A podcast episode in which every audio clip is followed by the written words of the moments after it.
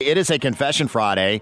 Confession from Rachel Gray today. Apparently, you've been dealing with this for about a year now. Yeah, Aaron and I were talking the other day, and it's been over a year since we had to rehome our dog Ellie, and we Okay. had her for eight years. And this came up earlier this week because another picture showed up online. You're now friends with her new owners. yes, like on Facebook, we're friends. We we don't talk all Yeah. the time. I will like send a message here and there, like, "Oh, I love seeing her so happy," because literally, this dog is living the best life. I could not have found better people to take her. Now, to be clear, before everybody gets wound up, because the the last time we mentioned this on Right. the air, people got really wound up because Huggett was trying to rehome her dog when she was filling in for you. Right. People get.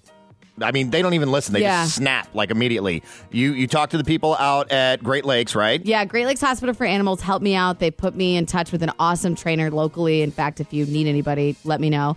Um, and that didn't help very much.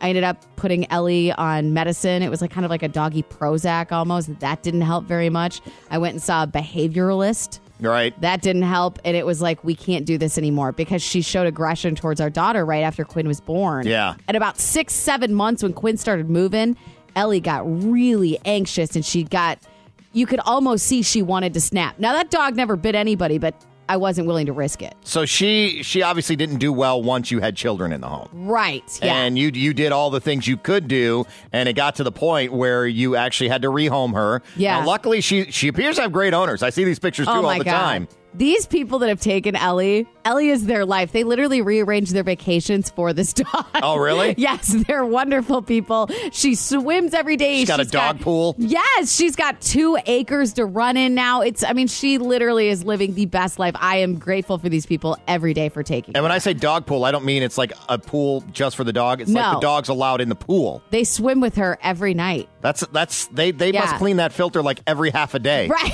to have a dog in the pool. Right, because she's a black lab mix. I mean, she got a lot of fur. But she looks so happy. Like you Yes. Mm-hmm. showed me these pictures. This dog looks so happy. Yeah. And you were telling me you're like, man, I really wanted to go visit. And I said, don't visit. You're going to traumatize that dog because that dog's living a great life now. right. And you're going to show up. It's going to be like, oh no, I got to go back to that house. Yeah. Well, here's what happened when we dropped off Ellie originally with her new owners after they decided, yes, they loved her and wanted her. Aaron and I, by ourselves, took Ellie to go to her new home.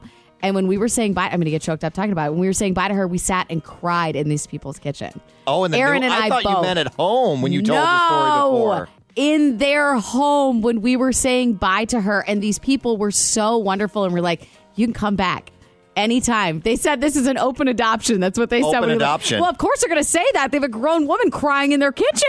like, of course they're going to say that. And I was so upset. And Aaron and I cried all the way home after we dropped her off in Rockford, and we just kept saying she's going to have the best life, the best life but we haven't gone back. And it's been now, it was May of last year. So it's almost a year. It's over Oh, a no, year. it's over a year. I'm sorry. And we were saying, we were driving up to Rockford the other day, and I was like, man, we got to go see it. Go see Ellie. Look, I'm choked up. And Aaron's like, I feel like it's not going to go well if we do. Or like Ken said, she's going to go, please don't let me go back Mm. with Right. them. This is the best life ever. She's going to go hide under the couch, I know. just whimper away from you. Like, However- no, not these people. I feel some real guilt about it, though. Like, should you just leave her there, let her be, or should you go back Right. and visit? Should I go back and visit? Am I going to be really upset if I do it? If you've ever had to rehome a pet before, I'd really like to hear from you. Like, did you go see that animal? But I, like Ken said, I don't want to confuse her either.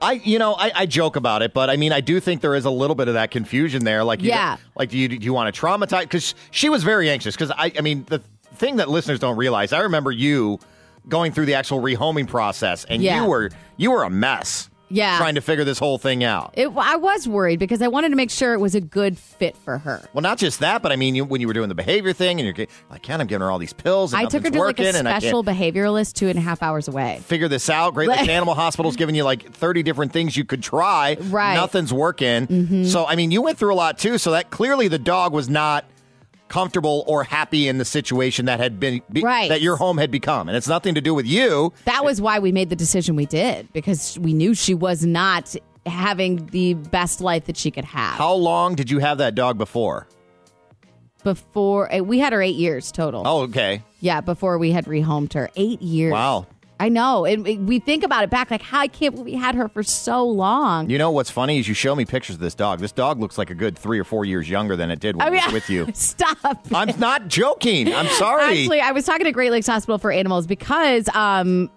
the people that I gave Ellie to, they still take her to Great Lakes Hospital for Animals. oh, so you because- check in that way? Yes, that's how I check in that way too, and I ask him how she's doing because Great Lakes Hospital for Animals is amazing. Plus, there's no pet HIPAA. Yeah, that's true. They can So- give me all the info.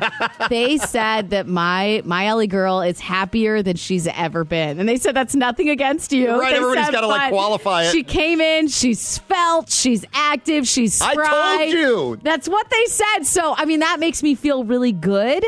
But at the same time, I don't know if I should go back and see her. I feel bad. I feel real guilt that it's been over a year and I haven't even even bothered to go see her. Have you ever had to rehome a pet? Is it a good idea, bad idea to go see the pet?